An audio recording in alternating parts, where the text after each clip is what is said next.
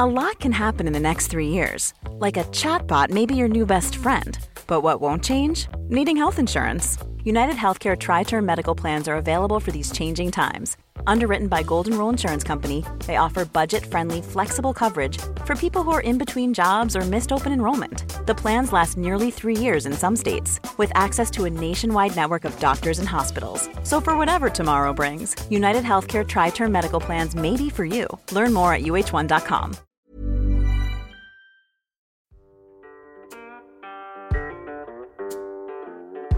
Du kommer nu att få lyssna på podden om ont. En podcast om självhjälp mot smärta och stress med mig, Björn Rodin och med mina kollegor från Kaladius Rehab. Varmt välkommen.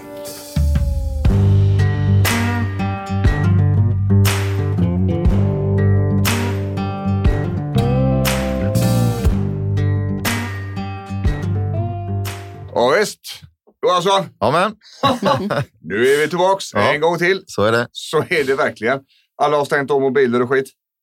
Ja, min inte ens här. Nej. Jag löste det så. Sofia, Ja, den är avstängd. den är avstängd. Du är med också idag. Jag är med. Då är vi ju ett bra crew från Kaladius. Mm. Mm. Absolut. Och vi har ett jävla fett avsnitt. Fett i flera olika avseenden. Ja, bokstavligt och bildligt. Ja, Ja. precis, precis. Men podden om ont tillbaks från Sävedalen här. Idag är det morgon Mm. när vi spelar in. Det märks tycker jag. Jag har inte startat mina maskiner riktigt ännu. Nej. Eh, vi har ju fått väldigt mycket kommentarer om poddarna på sistone. Det har Mm. ökat i antal lyssningar och så. här. Mm. Det är ju skitkul alltså. Vi älskar det. Ja. Mm. Fortsätt för fan. Lyssna och dela och prata med oss. Hör man oss eh, och liksom ser man oss på stan så kom fram och säg hej. Tycker vi är skitkul. Det är det bästa när man får veta. Ja, precis. Good or bad liksom. Mm. Ehm, och ja, sen sist, vi jobbar ju som idioter här. Ja, så är det. Vi har ganska hög beläggning nu, men det finns ju platser Ja. kvar. Liksom. Vill Ja. man komma i kontakt med oss så är det kaladius.se som är absolut lättaste vägen. Mm. Så fyll med ett formulär där så ringer någon av oss upp och så kollar vi vad vi kan hjälpa till med. Mm. Eh, och kanske behöver vi då en, en djupare konsultation och då bokar vi upp det och den är ju kostnadsfri. Mm. Mm. Och det är ju någonting som ingen kommer undan som tränar på Kaladius. Nej. Alla går igenom den, för det blir en väldigt viktig del för oss. Mm. Och ha anamnesen som vi kallar det. Just det här frågeställningen innan liksom, så vi vet vilket håll vi ska dyka åt. Ja, krattar manegen lite Ja, Mm. för båda inblandade. verkligen. Verkligen, verkligen. Och vi, eller inte ni så mycket, men jag och mer, eh, jobbar väldigt mycket med boken nu. Mm. Boken om ont, det är ju typ den som tar upp 60-70 procent av min vakna tid nu. Ja, Eh, det blir släpp i början på september. Mm. Eh, och den blir så jävla bra. grymt. Ja, Mm. det, vi har nog gjort om den en fyra, fem gånger tror jag. Som man ju ska. Ja, jag hade lätt kunnat ge ut två böcker till alltså, som såg nästan Ja. likadana ut. Alternativa upplagor. Mm. Så den är grym och vi kommer mer information om den. Sådär. Mm. Eh, och vi jobbar så pass hårt för vi måste ha klart det innan semestern. Mm. Sådär. Eh, ja, det är jättespännande. Det är väldigt intensiva dagar. Mm. Återhämtningen blir viktigare och viktigare tycker jag. Mm. Sådär. Eh, jag börjar kika lite grann på om man inte ska testa yoga. Ja. Faktiskt. Eh, jag är ingen yogakille. Jag slår folk på käften. Kan bli. Ja, Kan bli, och ja. sparkar dem i huvudet. Och Ja. så släpar jag skittungt och bär jättetungt. Men det kan vara ett bra komplement. Ja, Jag tror det. Jag har eh, liksom inte gjort det innan. Eh, och jag eh, har en situation i min kropp nu och måste reda ut eh, sådär. Och då, under den tiden kan jag inte äta värktabletter. Mm. Eh, och jag har ju artros.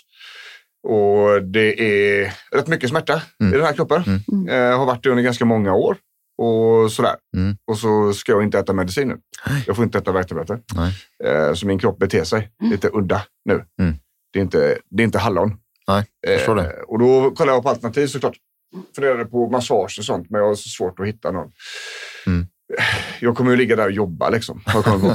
Ja, det är det. ja, men det är lite grann så. Ska de massera min trapezius så vet jag ju de, hur de ska massera min trapezius. Mm. Mm. Och då kommer jag ligga och analysera dem. Mm. Eh, och det blir inget bra. Var den där jobbiga kunden som Ja, påpekar hur de ska massera. ja, ja. Nej, så jag tror att det är, det är en dum grej. Eh, och då har jag börjat kika på hur fan kan jag göra själv istället. Eh. Yoga finns ju så många olika former. Ja, Det finns jag är- ju en för alla kan man Ja, säga. Absolut. Och sen är det det här med inget korsband i höger ben och artros i vänster knä.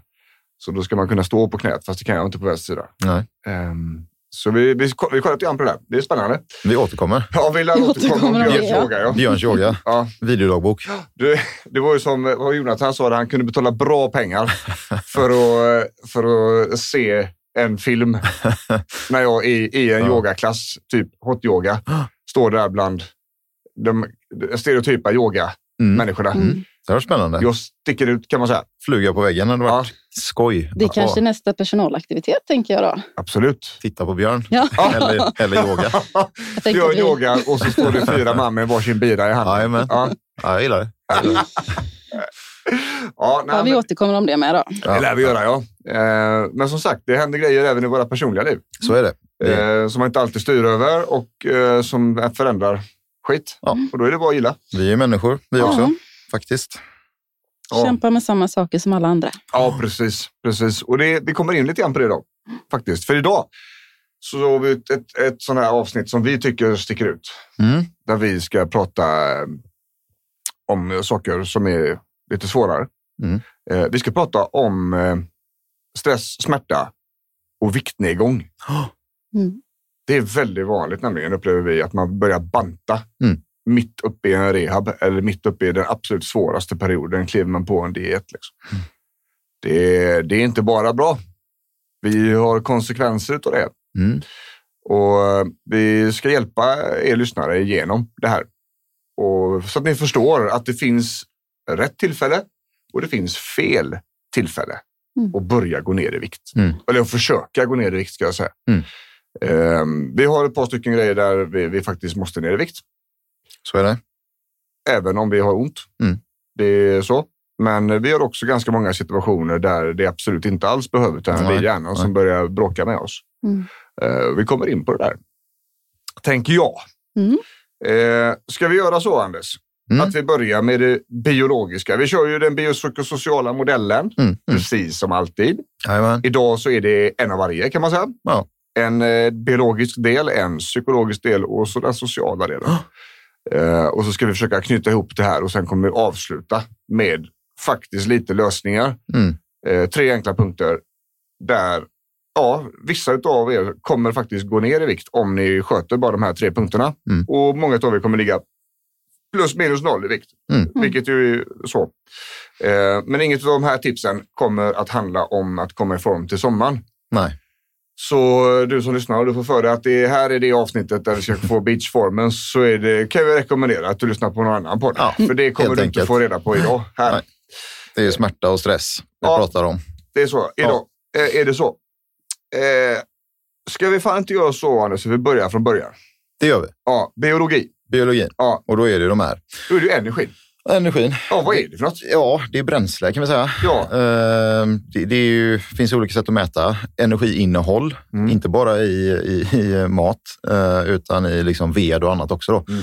Ehm, Men i kroppen så pratar man antingen om kilokalorier eller eh, joule, kilojoule eller megajoule. Ehm, Det är, mäter samma sak, men det är två olika enheter. Mm. Lite grann som centimeter och meter, eller vad man ska Mm. säga. Eh, Och det viktigaste vid sma- smärta och Mm. stress Mm. är att få i sig tillräckligt mycket energi. Mm. Det eh, behövs för att kroppens funktioner ska funka och att vi ska tänka klart och att vi ska må så bra som möjligt Mm. i huvudet och i kroppen. det har ju, alltså hjärnan behöver ju väldigt mycket mer energi än vad vi tror. Mm. Så är det ju. Eh, Och det är många som eh, kanske tappar det. Ja. Mm. Man tänker att eh, energi är lika med kroppsrörelser. Och jag har pratat med en del om att man Alltså, tyvärr har vi bara ett ord i svenskan för energi och det är energi. Eh, och det kan både betyda det här sortens då, fysiska bränsle men också den här mentala alertheten. Liksom. Ja, men jag har energi. Orken Mm. liksom. Ja, du kanske är pigg i huvudet, men det behöver inte innebära att din kropp får det den behöver. Nej. Så man måste hålla de två energibegreppen i, i, i huvudet samtidigt. Liksom. Och nu pratar vi då inte om hur pigg du är. Vi pratar inte om den emotionella och den Nej, själsliga energin, utan vi pratar om eh, ja, Ja. fysiska. Ja, och det är därför jag säger bränsle, för Ja. det, det blir tydligare då. Ja, liksom, absolut, att det är håller med. gas i tanken. Så. Ehm, så den är viktig. Mm. Och det säger sig självt, ska man gå ner i vikt då så behöver man strypa energin. Ja. Man behöver ta bort, inte äta lika mycket mat. Nej. eller lika stort energiinnehåll. Ja. Eh, och då blir det ju mindre energi att använda sig av. Ja. Kroppsligt och själsligt. Vilket blir ett problem då när vi har en situation som kräver väldigt mycket energi utav oss. Mm, precis. En kropp i smärta. Eh, Det kan vara spända muskler som eh, behöver, alltså att de är spända dygnet runt för Mm. att de måste vara det. Mm. För att de håller ihop en struktur. Mm. Det kan vara jobbigt för huvudet. Eller det är jobbigt för huvudet. Och ju längre tid det har gått, ju jobbigare blir det ju såklart. Mm. Och det, det kräver också sin energi. Jajamän. Och vi pratar, om vi pratar energin, då pratar vi, vi har ju vi har det här med kolhydrater och sådana grejer. Mm. Vad säger vi om det? Ja, då är vi inne på, på alltså energi inne, finns det i kolhydrater och det finns det i prote- protein och i fett och lite i kostfiber. Mm. Alltså de här stora ska vi säga, grupperna av eh, nutrienter säger man. Alltså olika beståndsdelar i maten. Mm. Eh, och de här olika delarna innehåller lite olika mycket energi. Mm. Ehm, och sen används de också till olika saker i kroppen. Mm. Proteinet används för att bygga muskler Mm. och bygga delar. Och kolhydraterna används för att snabbt bilda energi i kroppen. Mm. Eller, ja, nu är det på energin igen då, men att mobilisera energin kan vi säga. Ja. Så att man snabbt får tillgång till eh, Bränslet som behövs för att röra muskler. Ja, men, Mm. precis. Fettet lagrar vi ofta. Det är liksom våra eh, reservdepåer. Mm. Finns under huden, finns också inne i buken ibland. Mm. Eh, och det är till för att ehm, det är ett backup-lager Mm. som vi mobiliserar och frisätter när vi går utan mat lång, under lång tid. Mm. Eller håller på med fysisk aktivitet under väldigt lång tid. Så de har lite olika syften. Mm. Och Det är väldigt viktigt med proteinet i sammanhanget. Man får i sig tillräckligt Mm. när vi försöker stärka upp kroppen och, och, och nybilda Mm. muskler eller andra vävnader. Mm. Kolhydraterna behövs ofta för att vi eh, mår rätt svajigt utan dem. Mm. Svårt med den mentala skärpan. finns ju dieter som syftar till att plocka bort kolhydraterna. Så är det. Vi kommer in på dieterna Ja. sen. Ja. Framförallt då har vi lagt det under det sociala Ja, faktiskt. ja, Mm. kommer till det. Eftersom det är många som hoppar på det för att en polare Mm. kör ett 5-2 i en god grej. Nej, men det behövs, alla de här delarna behövs. Eh, kroppen är uppbyggd för att eh, använda sig av dem. Mm. Eh, och tillsammans med den totala energin så, så kommer vi liksom inte undan den pucken biologiskt. Så är det ju. Och om vi pratar det biologiska perspektivet och rehab då, va? Mm. Eh, ur det muskulära perspektivet Mm.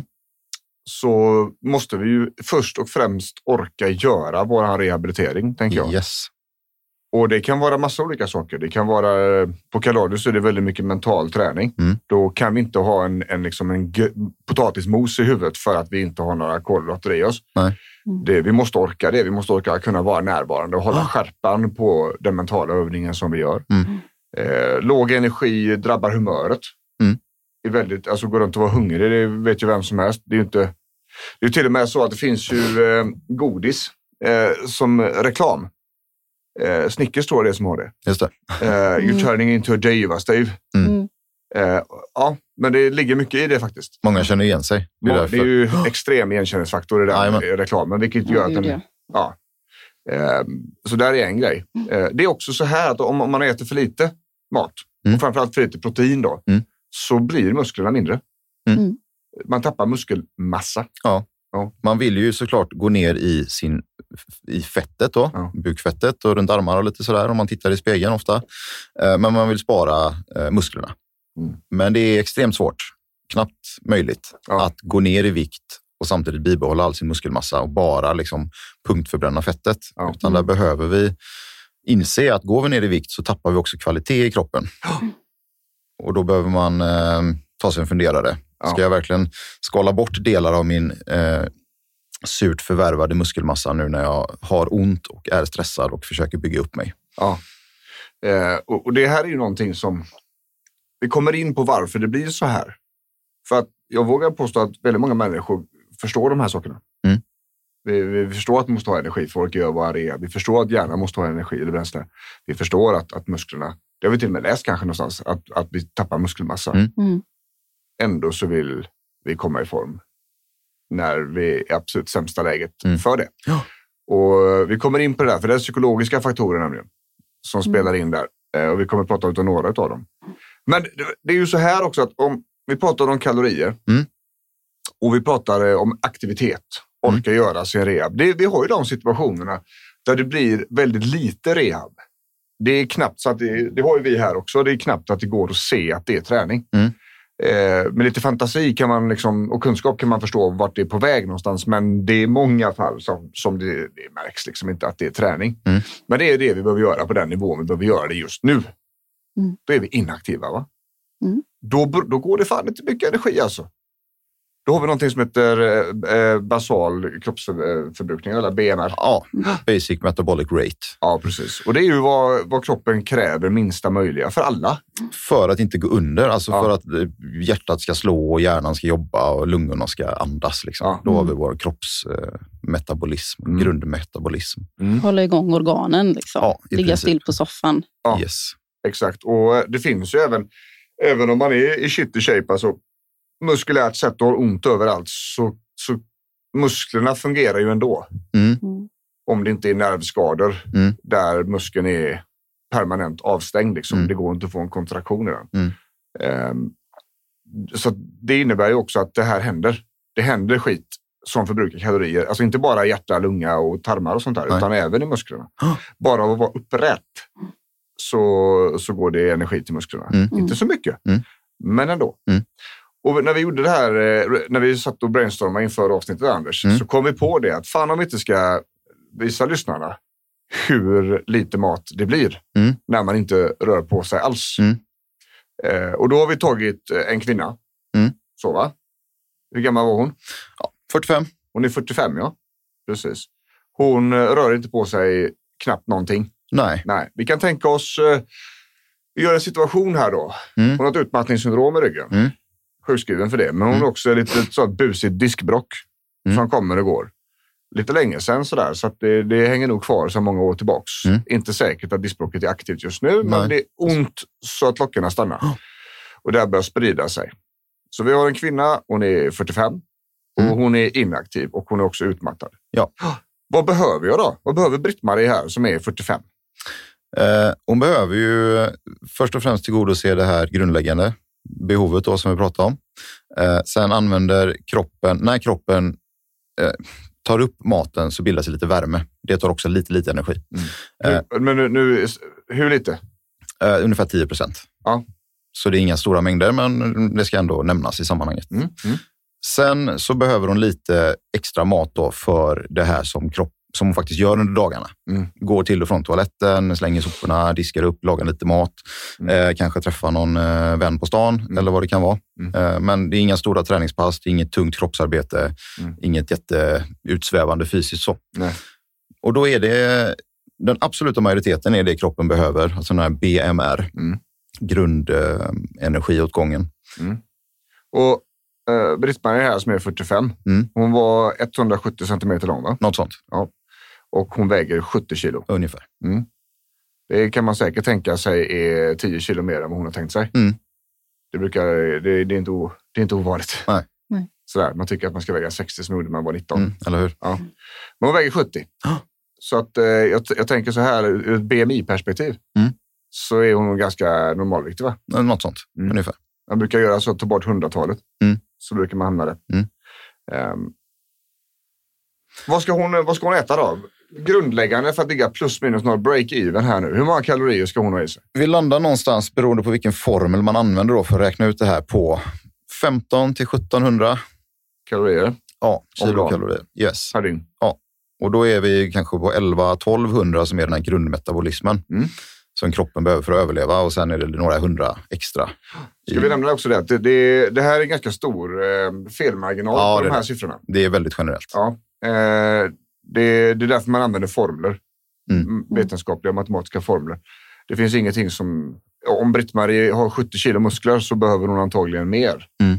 eh, kalorier. Mm. Eh, om eh, hon har en fettprocent, fettmassa som är 30 procent av sin Mm. kroppsvikt, då behöver hon kanske ännu mindre än 1500. Precis, Mm. för fettet i kroppen är metabolt inaktivt säger man, alltså att det förbränner ingenting i vila. Nej. Utan det bara är där, det är bara en ryggsäck på ryggen. Liksom. Ja. Mm. Musklerna däremot, de, de eh, lever även i vila så att säga. De konsumerar även, Konsumerar ja. även i vila. Jajamän, då har vi 1500 kalorier där. Och så Mm. sa vi 300 va? Ja. Eh, plus för att alla eh, Sådär. för att driva kroppen i de här väldigt stillsamma aktiviteterna som hon eh, håller på med. Hon ska alltså äta 1800 kalorier om dagen. Något sånt där landar Ja. vi på. Jajamän. Om vi delar upp det här på tre mål, Mm. vad landar vi då? 600 ungefär. 600 kalorier per, per måltid. Mm. Yes. Hur kan en sån måltid se ut? Ja, det beror på vad man stoppar i den. Mm. Och då kommer vi tillbaka till det här med att det finns proteiner och kolhydrater och fett och kostfiber. Eh, där, nu blir det väldigt mycket siffror, men ni får eh, lyssna en gång till om ni vill ha alla detaljer. Skriva ner. Ja, protein och kolhydrater innehåller ungefär 4 kilokalorier per gram. Eh, alkohol innehåller 7, så lite mer. Och fett, ett gram fett innehåller 9, det vill säga mer än dubbelt så mycket energi som kolhydrater och protein.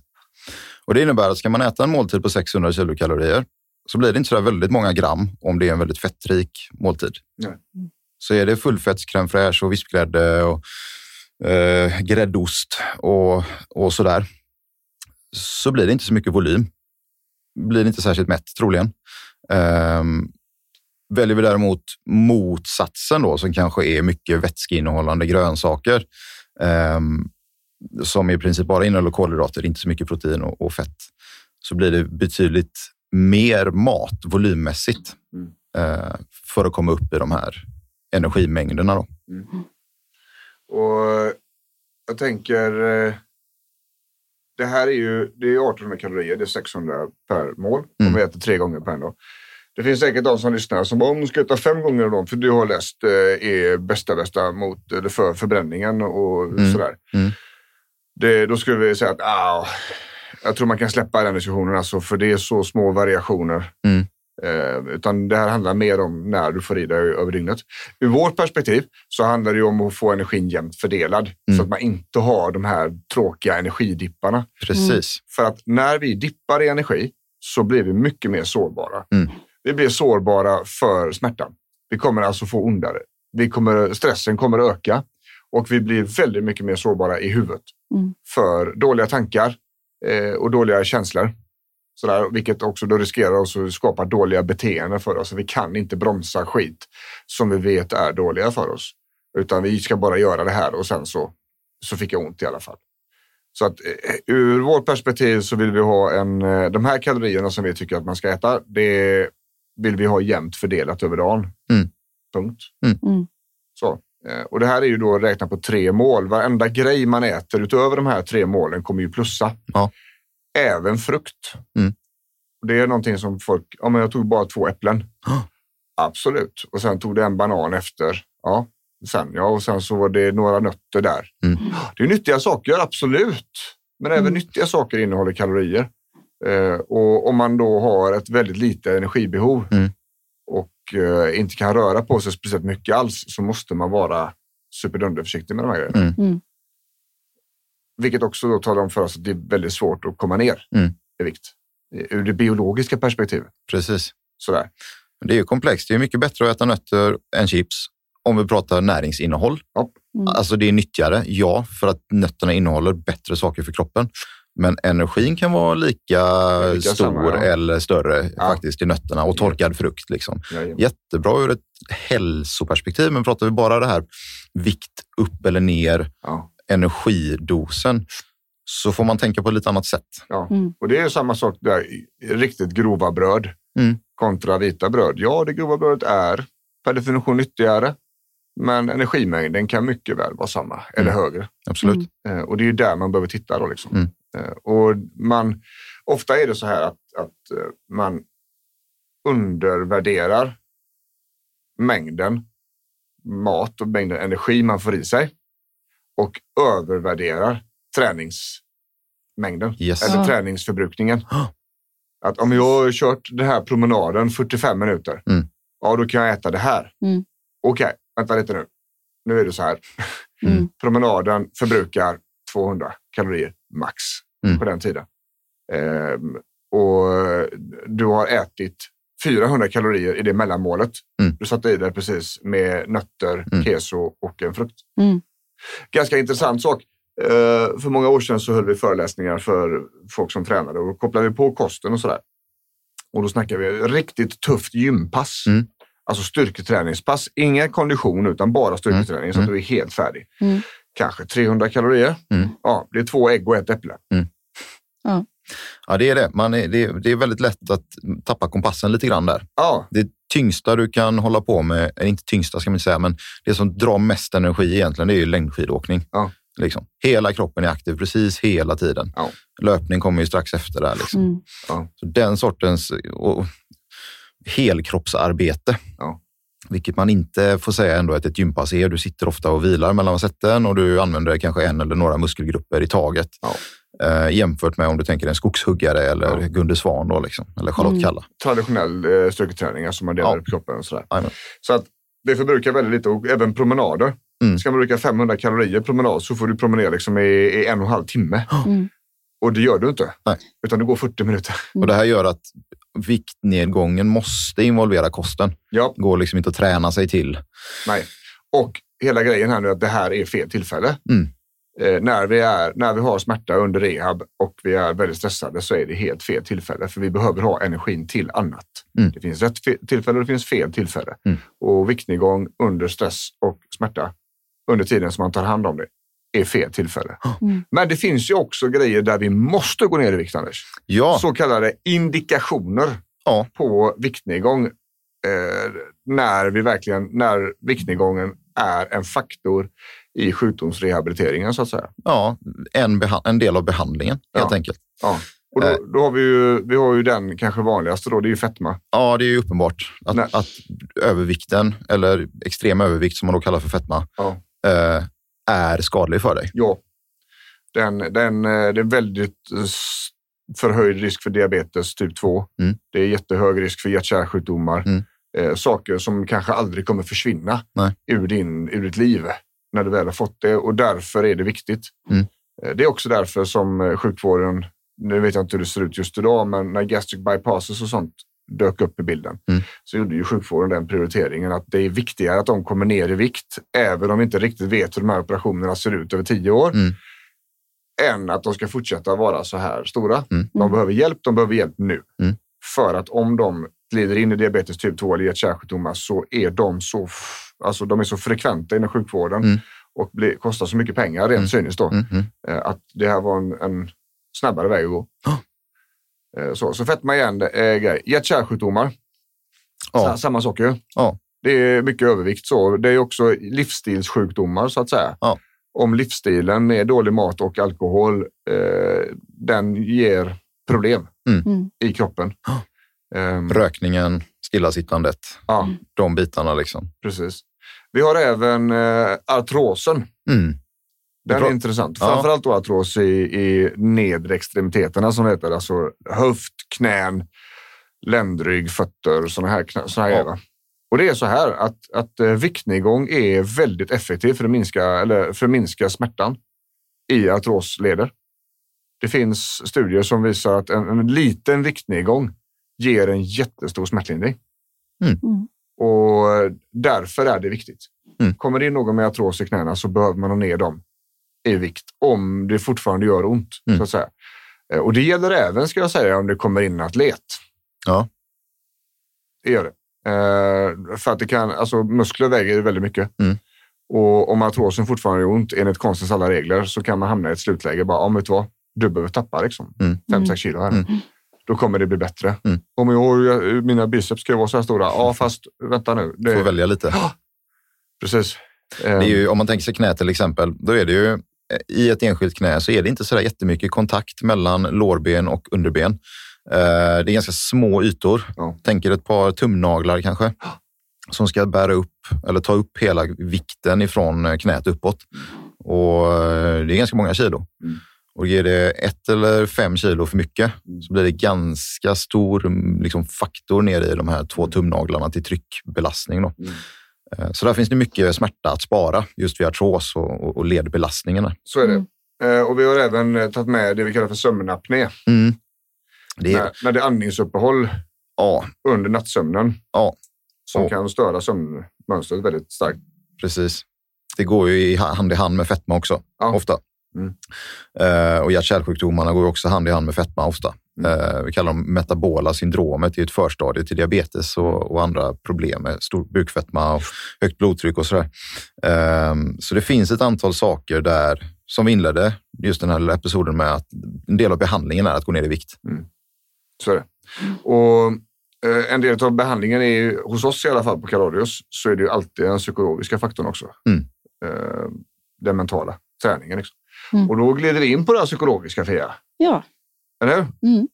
Eh, just det här att när, när vi har ont och när vi är stressade. Så en grej som är väldigt vanlig att den försvinner, eller inte försvinner, men att den blir förändrad. Det är ju självbilden. Mm. Hur ser jag på mig själv i den här smärtan och den här stressen som jag, som jag Mm. lever i? Man tappar sig själv lite där. Ja, och det är ju som du sa innan där, det är ju även, det händer ju saker med kroppen Mm. under åren. Eh, Speciellt kvinnokroppar, Ja. tror jag. Alltså man, efter en graviditet känner man inte igen sin kropp längre. Och man kanske inte har lika lätt att gå ner i vikt eller magen hänger på ett sätt som det inte har gjort. Mm.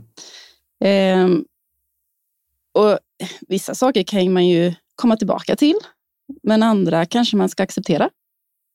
Att kroppen förändras. Mm. Klimakteriet är en sån där sak som man ofta får höra, tycker jag. Mm. Känner inte igen min kropp längre. Mm. Jag kan inte gå ner i vikt lika lätt. Det sätter sig runt magen och de här grejerna. Mm. Kroppen blir lite mer som en man, ungefär. Ja, Ehm, men också just i, den här, när man är stressad så vet, känner man att någonting måste förändras. Och så Mm. vet man inte riktigt vad, men man tänker att om jag är lite tjock om magen, så bara jag går ner där så känner jag nog att allt blir bra igen. det är väldigt så.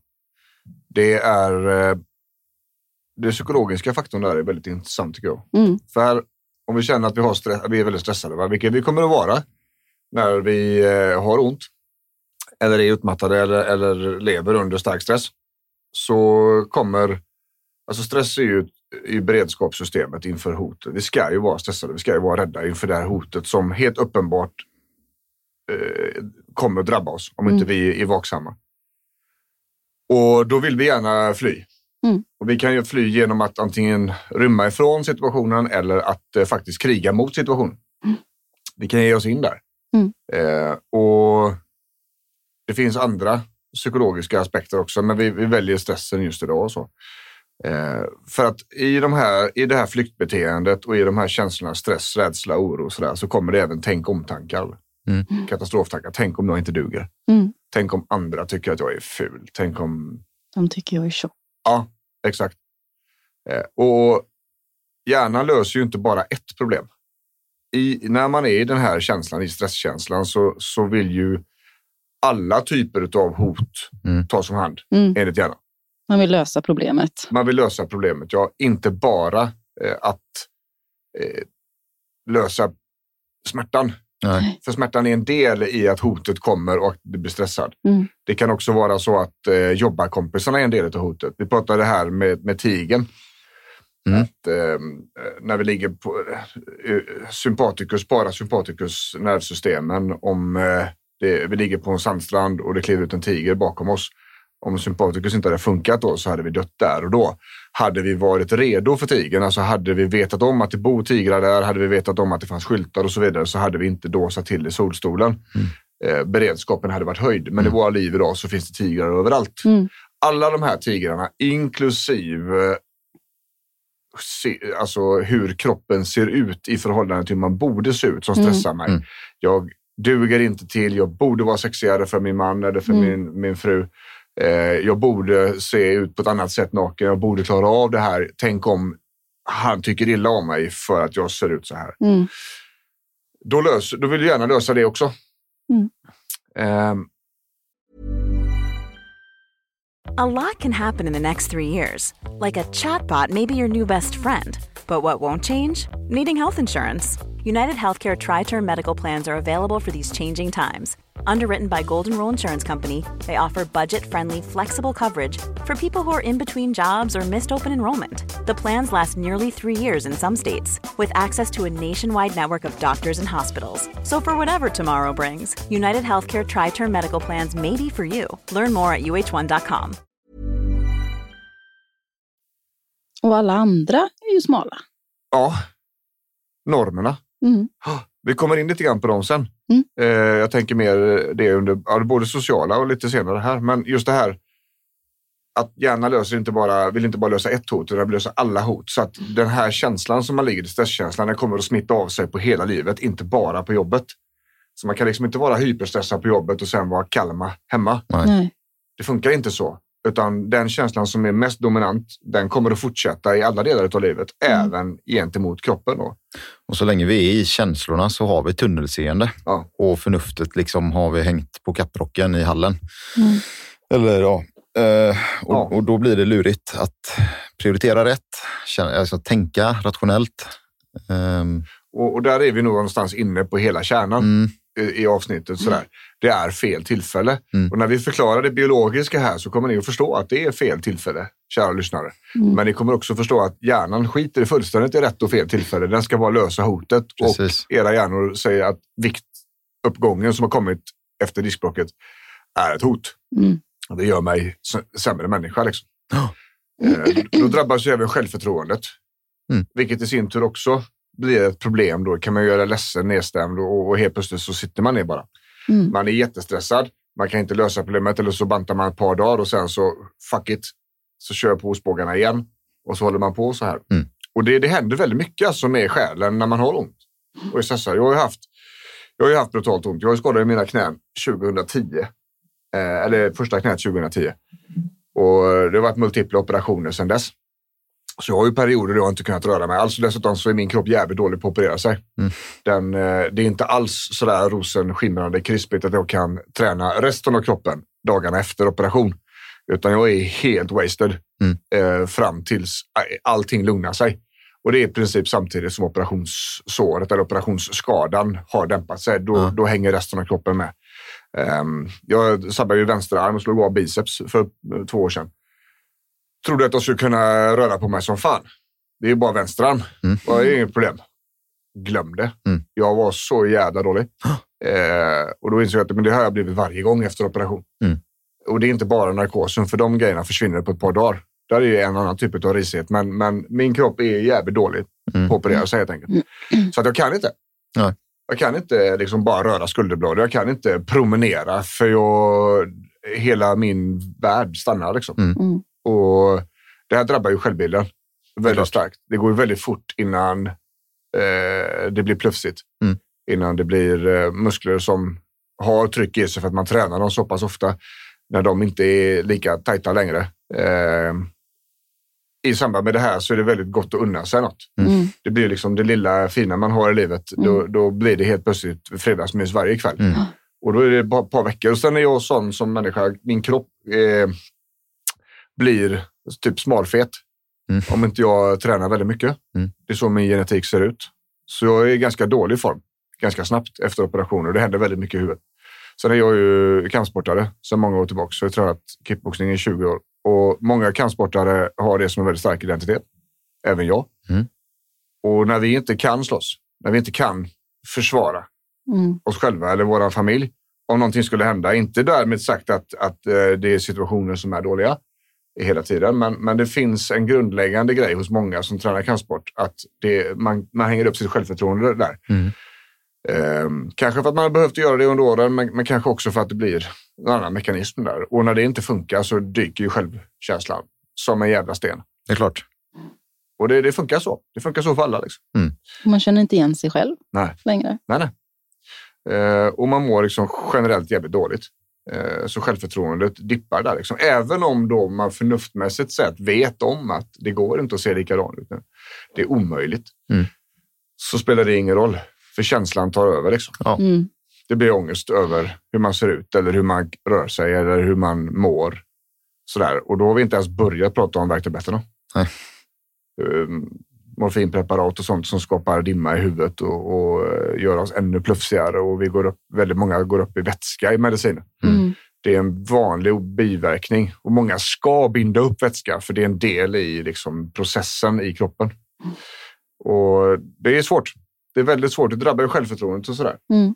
Både alltså, egna värderingar och även då, som vi pratade om där, Fia, normerna Mm. i, i samhället och i kompisgänget. Liksom. Precis. Eh, varför man ska se ut som man gör. Mm. Mm. Vad är det liksom? Var, var kommer det ifrån? Och det är ju såklart det är väldigt mycket. Det är ju arv och miljö. Det är samhällsproblem, samhällsdebatt. Mm. Och det här fungerar ju även, alltså de här mekanismerna är ju igång även när vi inte mår bra. Jajamän. Det är ju inte bara att vi ska komma ifrån till sommaren när vi är krispiga, utan det här blir ju ännu tydligare när vi inte mår bra, Mm. tänker jag. Mm. Ehm, Det är Det- väl just det här, liksom, när vi inte mår bra, då känner vi att någonting måste hända, någonting måste förändras. Ja. Och då tar man liksom det som känns närmast till hands. ja, precis. Och i många fall så har man ju försökt med viktnedgång innan Mm. och inte lyckats. Utan man kanske ser ut som man gör. Det är nog kanske inte alltid smärtans fel. Nej. Utan det, man kan komma in med en ryggsäck, Mm. en Mm. fysisk ryggsäck, Jajamän. där man inte var nöjd från början. Mm. Så att säga. Och då blir det ännu svårare. Mm. Och vi menar ju på då att, att eh, vi behöver jobba med acceptansen. Vi behöver jobba med stressen, stresskontrollen, Mm. få ner tempot. Mm. Kunna ta smartare beslut. Det gör vi ju med, med mentala träningen här Mm. och KBT och ACT och acceptans, medveten närvaro och sådär. Och vi pratade ju om i tidigare avsnitt om att ja, men man får någonstans börja med att ställa frågan till sig själv. Vart vill jag? Vad, vad, vad vill jag uppnå? Vart vill jag med livet? Eller går det bara per autopilot? Liksom? Mm. Livet bara händer. Mm. Jag kommer att tänka på det när vi pratar om normer och i relation till vikt. Vikt och hur man ska se ut och kroppsbild och sådär. Liksom. Alltså, man får ju tänka efter, men vad, vad vill jag uppnå egentligen? Är det verkligen det som är viktigast för mig? Att se ut på ett visst sätt i spegeln eller på foto? Ehm, eller vill jag använda kroppen till något annat? Vill jag att den ska funka på ett annat sätt, kännas på ett annat sätt? Mm. Och det är väldigt svårt att få svar på det om man inte stannar upp och lyssnar inåt och Mm. tänker efter. Kanske en och två, tre gånger. Mm. För normerna har ju det, den effekten att de bara är där. Mm. Det, bara, och det behöver inte ha med vikten att göra heller, utan att man ska ha ett visst jobb, man ska bo på ett visst sätt, det ska se ut på ett visst sätt hemma. Eh, man ska göra si och så på lördag och si och så på fredag och man ska ha tacomys och mello och allt vad det är. Liksom. Precis. Och det är inget fel på det om man gillar det, men normerna är ju ofta en autopilot för oss. Mm. Och det behöver inte alltid vara rätt för just dig. Liksom. Precis. Vi pratade ju om det, att man måste, här glad på riktigt. Mm, Mm. Alltså, vad är det som verkligen betyder någonting? Och det är inte bara att, rabbla det, Exakt. för det vet man inte. Nej.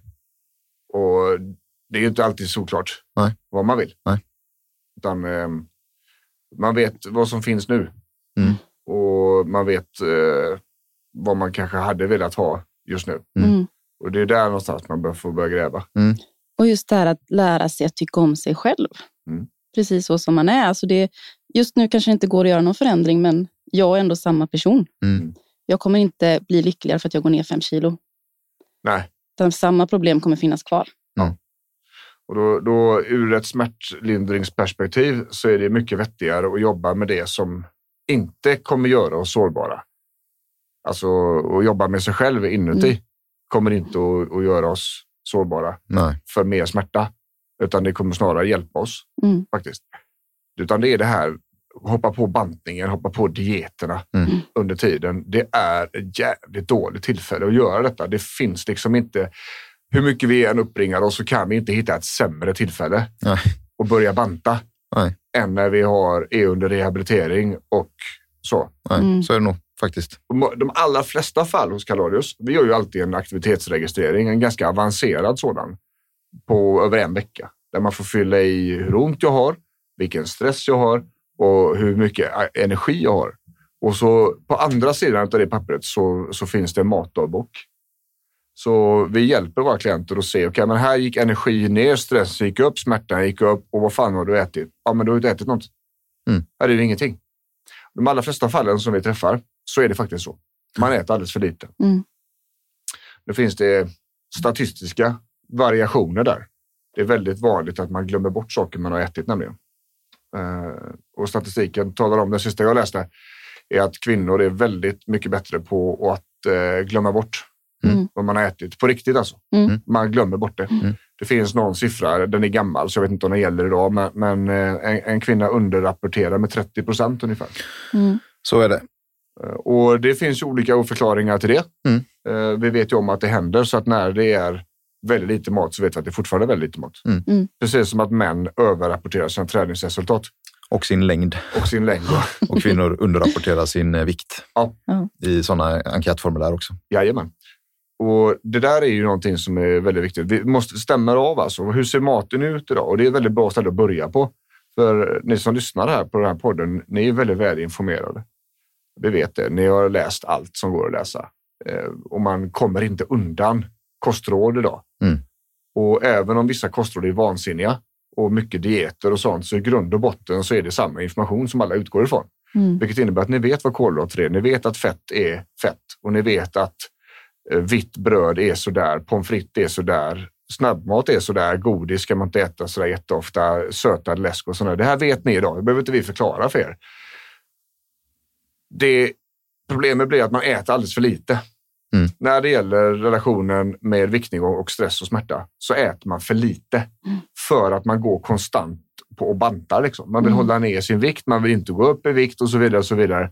Men det, det, det, det blir faktiskt så att det ligger i vägen för en bra rehabilitering Mm. och för Mm. välmående under tiden på vägen fram. Sedan så säger vi ingenting om att, alltså, in, individers önskan om att gå upp eller ner i vikt. Det, det skiter vi faktiskt i Mm. Fullständigt. Utan vi ska ha en stark, välmående kropp så snabbt som det går. Mm. Här. Då är det fan med dags att äta. Mm. Eh, Och jag brukar säga så till mina klienter att absolut, nu kör vi rehab här så fortsätter du äta som du ska. Men så fort den här skadan börjar bli ordning och reda och att smärtan minskar så ska vi öka träningen. Men det gör inte jag när maten ser ut så här. Nej. Utan du behöver fixa maten nu så att du ska kunna träna med mig om tre veckor. Mm. Du kan inte göra det om tre veckor. Utan du får inget nytt program Mm. utav mig förrän du äter ordentligt. För jag tänker inte öka på energikonsumtionen om du inte kompletterar med den ökade energin så vi fortfarande ligger på plus minus noll. Mm. Det är liksom inte, för det blir för sårbart. Det är för mycket X-faktorer. Jag riskerar att sabba din kropp igen om du inte kompletterar på din sida. Mm. Så det, din del är att äta som vi har lärt oss och som vi har kommit överens om. Och min del är att se till att du alltid har det roligt, alltid är stimulerad, alltid får en positiv utveckling och förstår vad det är vi gör. Mm. Och varför vi gör det vi gör. Det finns ju en sån enkel liknelse. Det är svårt att köra en bil på, utan bensin. Ja. Vil- Vilket också är intressant. Bra att du tog den, för vi, vi kom ju på det för, eh, ytterligare en sån formulering. Mm. Eh, vi snackar om olika växlar. Mm. Ja, vi kör på sexans växel sådär. Mm. Ja, det spelar ingen roll hur mycket du växlar ner, vilken växel du står på om det är tomt i tanken. Mm. Nej. Det blir samma grej, fast Mm, jag tänker precis. just med stressperspektivet. Där. Jajamän. Ja, man, kan, man kan växla ner hur mycket som helst, men finns det ingen energi i tanken så finns det ingen energi i tanken. Mm. Det är där problemet med utmattningssyndrom blir då, för att det är väldigt svårt att tanka. Mm. Det är väldigt, väldigt svårt att tanka. Det är, många har den här känslan av att, att mitt batteri laddas inte. Eller min tank fylls inte upp när jag Mm. står på bensinstationen. Mm. Då spelar växeln ingen roll. Nej. Du kan stå på ettans växel. Du kan stå på neutral. Mm. Det händer ingenting. Motorn går inte ändå. Eh, och det är väldigt viktigt. Så vi börjar alltid med energin. Så den här energidagboken vi gör, eller energi, aktivitetsregistreringen, Mm. den är ju alltid det första som händer. Det har man ju med sig första gången man kommer hit. Eh, och då vet vi ungefär hur det ser ut i livet. Mm. När på dagen går energi ner? Hur mycket energi har man när man vaknar upp? Hur mycket energi finns det på kvällen? Eh, har vi någon mönster det alltid går ner efter lunch? Ja, absolut, men du äter ju inte frukost heller. Så att här har vi någonting att göra. Så, eh, och det, det, det blir ju så mycket enklare. Så ett av de tipsen ni kan ta med er, ni som lyssnar på podden här nu, det är att dokumentera er vardag. Mm. Se hur fan det ser ut liksom. Skriv ner liksom 0 till 10, så här ont har jag. 0 till 10, så här stressad är jag och 0 till 10, så här mycket ork har jag. Och så gör ni en matdagbok på det andra pappret. Då kommer ni att se tydliga mönster och först där kan vi börja jobba. Mm. Vi kan inte köra från höften. Det kanske ser helt okej ut fram till eftermiddagen, så det är bara pang på. Ja, men då är det kanske jobbet som är det stora problemet. Mm. Eller så vaknar man med två i energi utav tio. Mm. Okej, men natten då? Hur fan såg den ut? Hur sov de? Ah, det här var inte bra. Vi får börja där. Det finns ett sömnproblem som vi behöver in och bröta i här. Mm. Okej, hur såg det ut på kvällen innan? Ja, men jag sprang typ ner i sängen för jag hade så mycket att göra med hushållet. Ja, Okej, så somnade jag ute för en halv två och skulle upp sex då. Mm. Ja, kanon. Mm. Vi måste ha de här grejerna. Mm. Och väldigt många av de jag träffar, det räcker att de börjar dokumentera så landar det mycket själv. Mm. För att få se det själv. För det vet Så- man har ingen aning. Nej. Man har ingen aning. Det är samma på stresskursen vi kör. Eh, vi måste göra det. Mm. Om jag har energi? Nej, du har ingen aning. Du kan inte säga till mig att du vet, för det gör du inte. Mm. Du, du har det som är precis framför näsan. Resten är, har du ingen aning om, för det glömmer du bort. Precis, och därför är det också viktigt att kanske skriva ner under dagen och inte sätta sig på kvällen. Ja, så här ont hade jag när jag vaknade, för det har man ju glömt av. Ja. Mm. Absolut, det är ofta en sån grej vi får göra, eh, göra om hemläxan. Då. Mm. Eh, och även vilken mängd mat. Inte bara att man ätit thaibuffé. Nej. Utan hur mycket. För att själva måltiden skiter vi egentligen i. Mm. Mm. Alltså är det tacos eller är det, är det kött och potatis? Spelar ingen roll för oss. Nej. Så sett. Utan vi vill veta hur mycket det Mm. var. Mm. Och då får man göra om det. Och det är inget alls konstigt. Nej. Eh, däremot så ska vi inte ligga och hålla på och dokumentera hela tiden. För att om det är ett, ett mönster som inte är bra, då fortsätter vi visa upp det här för människan att det är inte bra, det är inte bra. Så vi gör det en gång. Mm. Sen så går vi med insatser för att skapa förändringar och sen gör vi om den om typ fem veckor. För att se att någonting har ändrat sig. Jag har klienter som eh, äter, eh, inte anskrävligt, men s- s- som små fågelungar. Liksom. Mm. Då har vi tagit eh, ett mål i taget. Vecka ett, frukost varje vecka. Så när du kommer tillbaka med din kostrapportering så ska det jävla ta med stå frukost här varje vecka. Mm. Måndag. Nästa gång kommer tillbaka, bra, skitbra jobbat. Nu går vi på lunchen. Mm. Pang, då är det lunchen varje vecka. Så vecka tre, då är det middagen. Mm. Så på fyra veckor så har vi liksom forcerat fram ett mycket, mycket bättre kostmönster. Mm. Eh, för det är inte bara, man kan inte lägga på alla mål på en gång, enligt Nej. min mening att se det, för det är för stor omställning. Det blir Mm. tufft. Äter man typ mackor som sin energikälla, då är det svårt att laga mat tre gånger om dagen helt Mm. plötsligt. Mm. Det måste få ta sin tid. Va? Det är inget konstigt alls. Och, och om vi går in på det här just med val av kost. Dieter. Mm. Eh, andra, I Sverige så säger man diet, då är det ju en viktnedgångsprocess. Mm. Men det kommer från det engelska ordet diet och det är egentligen kosthållning. Ja, Mm. precis. Vilken kost har jag valt? Mm. Eh, och vi, vi, vi pratar ju lite grann om olika och olika populära och sådär. Mm. Så länge man får i sig den energin. Britt-Marie skulle ha i sig eh, 1800 kalorier sa vi här Mm. i början. Så Mm. länge hon får i sig dem, plus minus noll, så är vi nöjda. Sen Mm. när man äter paleo, LCHF, eh, eller vad det nu kan handla om, eh, och att kosten är hyfsat nära fullvärdig. Mm, precis. Att man inte har massor av brister Mm. i kosten och inte äter kosttillskott för att supplementera det här. Mm.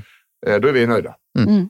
Eh, Det finns olika dieter som eh, som periodisk fasta och liknande. Mm. Kopplar vi det till våran, vårt argument att vi ska ha en jämnt fördelad energi för att vi inte ska få energidippar och att vi inte ska skapa sårbarhet, då är det så där och inte äta nästan någonting över två dagar för att sen äta mer under fem dagar. Mm. Det blir ingen bra grej. Man får hålla tankar i huvudet där samtidigt också. Att det kan hända att 5.2 levererar på, låt säga, blodfetter eller något så här väldigt biologiskt värde. Eller på vikten för all del. Men om det också innebär att du två dagar i veckan är jättesårbar mentalt. Mm. Gör knasiga saker, gör fel saker, prioriterar annorlunda Mm. för att du är hängig, trött, grinig eller bara saknar energi. Ja. Då har vi en uppförsbacke som vi inte behöver ha Nej. i rehabiliteringen. Precis. Och vi, vi håller ju vårt fokus här på att det här är alltså viktnedgång. Avsnittet handlar om viktnedgång vid stress och smärta, alltså Precis. rehabilitering, stressrehab och smärtrehab. Mm. Eh, och då är det dieter som man inte äter någonting på x tid är olämpligt. Mm. I vårt perspektiv ser det på, för vi måste ha eh, vi måste ha energin jämnt fördelat över dygnet, annars så får vi variationer, fluktueringar som vi Mm. kallar det, Mm. i energi eh, och kapaciteten och därmed också smärthanteringen. Mm. Och det är inte lämpligt för oss. Eh, Då, då, då kommer vi inte fram på det sättet som vi tycker att man behöver göra. Om vi har en klient till exempel som har jätteont och som behöver avslappning tre gånger om dagen för att få det här, då vet vi att den, den smärtan kommer sannolikt att öka under de här två dagarna som de inte äter. Mm. Mm. Det är dumt. Mm. Eh, Då riskerar vi att vår prognos blir försämrad. Det kommer ta längre tid och klienten kommer lida onödigt mycket under tiden. Därför avråder vi ur vårt perspektiv Ja. ifrån de här. I övrigt, by all means, ät och liksom kör precis som ni tycker är bäst att testa. Whatever floats your goat. Liksom. Mhm. Eh, Så. Men det kommer också in där på det sociala. Mm. Eh, Dieter är ju väldigt, i många fall så har man ju någon i sin anslutning, sin nära närhet så att säga, som hoppar på en sån här diet och fått jätteresultat utav det. Och då vill man testa själv. Precis. Och om då hjärnan är stressad för att man har ont och man känner att man duger inte till och man är lite för tjock, då kan det verka vara som en bra idé. Mm. Och då tänker vi att det här avsnittet förhoppningsvis ska rädda många från att inte få ondare under tiden ja. som ni rehabiliterar er. Yes. Det är så. Det, vi, igen då, vi säger ingenting att man ska eh, göra som man vill. Det är all about liksom, människan och Mm. den egna viljan och sådär. Men, men vi måste Mm. få förklara och det, det är fel tillfälle alltså. Mm. Ni kan gå ner i vikt sen. Fokusera Yes. på att komma i ordning med smärtan och stressen först. Liksom. Mm. Eh, För det sociala blir umgänget. Va? Mm. Normer. Det kanske är ganska mycket alkohol i umgängeskretsen. Jag har flera Mm. stycken klienter där alkohol är den stora grejen. Mm. Man kan inte gå ut utan att dricka fyra öl och en drink. Mm. Det går inte. Det blir helt skevt om man inte gör det. Mm. Och när man inte vill dricka, alltså typ, då sitter det fem stycken fågelholkar med huvudet på sned på andra sidan och undrar, fan, är, du, är du efterbliven eller som inte dricker? Precis. Nästan hetsar. Ja, Kom verkligen. en, en öl då. Ja, Samma med fikat på jobbet. Eller Liksom. hur? Eller hur? Och det är ju så. Och när det gäller god mat, unna sig och så här då, då är det då, då skulle vi liksom vilja glida in på lösningarna Mm. i avsnittet. Ehm, och vi har tre punkter som vi ser är viktigare än andra. Mm.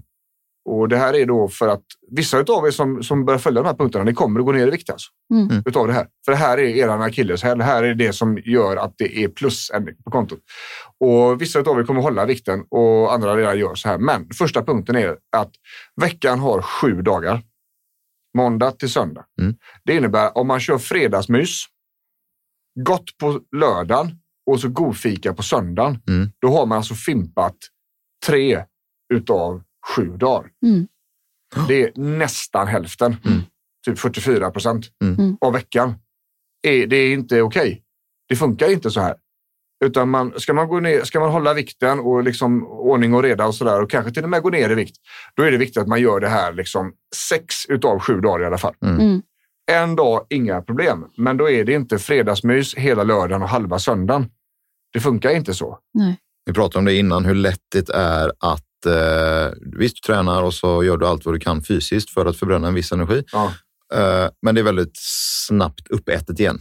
Mm. Och eh, unnar man sig då, så att det nästan inte är unna sig utan mer standard, Mm. då, då blir det väldigt svårt. Ja. Det, det är verkligen så. Det går så mycket fortare än vad man tror. Mm. Och om man kan bara hålla det här. Så man, man behöver inte alltid äta gött på fredagen framför tvn. Utan man kanske fokuserar på en dag i veckan. Mm. Och våga stå på sig. Jag vill inte ha fredagsfika. Nej. Och det är helt okej. Och det, och det, det är så, det är normerna igen då Mm. och grupptryck och så vidare. Men, men där är en sak som vi ser väldigt tydligt. Eh, Och när man börjar ordna till där så tappar man kanske ett par kilo redan där de två, tre första veckorna. Eh, Men, men eh, energin är fortfarande fullgod. Mm. Eh, punkt nummer två vi har, som kanske blir jättejobbig för många, det är alkoholen. Mm. Mm. Hemskt ledsen. Det är ingen bra lösning när man ska hålla vikten. Eh, ens lite grann faktiskt. Mycket Eh. kalorier. Mycket kalorier och det är ju så att, att alkohol är ju ett gift för kroppen. När det når levern så slutar fettförbränningen och fungera på det här vanliga sättet Mm. fram tills alkoholen är ur kroppen och det, levern bränner i snitt två centiliter alkohol i timman. Oavsett, det går inte att snabba på. Vilket innebär att, att all form av fettoxidation, inte all, men, men fettoxidationen är påverkad Mm. så länge alkoholen finns i blodet. Punkt. Eh, vilket innebär att eh, om det är man äter gott, dricker två, tre glas rödvin till maten på fredagen och sen sätter sig med fredagsmyset. Då har man skapat en situation som kanske inte är så jättebra ur, kropp, ur kroppens perspektiv när det gäller eh, att hålla vikten. Mm. Mm. Ju fler al- alkoholdagar det blir, ju sämre blir det. Mm. Ehm, och så är det ju. Och vi säger ingenting om det. Vi vill bara lägga upp korten på borden och visa konsekvenser. Mm. Sådär. Mm. Eh, vill man dricka alkohol, absolut. Gör det då. Mm. Men var medveten om vad det innebär. Absolut. Och sen så sista punkten då innan vi ska avsluta. Det är ju laga mat ifrån grunden. Mm. Mm. Det är så mycket enklare att få till bra mat då. Och du vet vad som är i maten. Ja, så, så enkelt är det. Ehm, rotfrukter, eh, kött, kyckling, fisk Mm. Eh, och så någon sås liksom, och så grönsaker till det. Mm. Då är allting från grunden. Liksom. Mm. Det är, Ja, det handlar ju inte om att man behöver slakta grisen själv och Nej. koka buljong från grunden. Man får fuska och ta en buljongtärning, absolut. Det är inga konstigheter. Men ju mindre färdigt Ja, man äter, exakt. Mm. ju mer man lagar det själv, ju bättre är det. Mm. Eh, Och, det- eller rättare sagt, ju lättare är det Mm. att ha ordning. Mm. Det är väldigt svårt att överäta på bra mat. Mm. Speciellt om man, är, om man väljer, eh, som jag brukar argumentera för, det är rotfrukter Mm. Mm. som kolhydratkälla. Man hoppar över riset och pastan. Det är väldigt lätt att få i sig för mycket. Mm. Dels för att det är jävligt gott och dels för att det är väldigt energitätt så att man får i sig väldigt mycket på väldigt kort tid. Mm. Det går liksom inte att överrätta sig på rotfrukter för det är så jävla smällmätt. Ja. Grönsaker generellt, alltså riven morot, riven vitkål. Ja. Bara en deciliter innan man stoppar i sig resten av portionen. Ja. Mm. Bara grunda magesäcken. Liksom. Det är också ett bra tips. Att Mm. man väljer den. Eh, Käka grönsakerna först. Ja. Liksom. Precis. Och så äter du det som är resten. Ja. Alltså vilken Precis. ordning man äter. Ta lång där är- tid att tugga också. Jajamän, Ja, superbra. du har stressat direkt.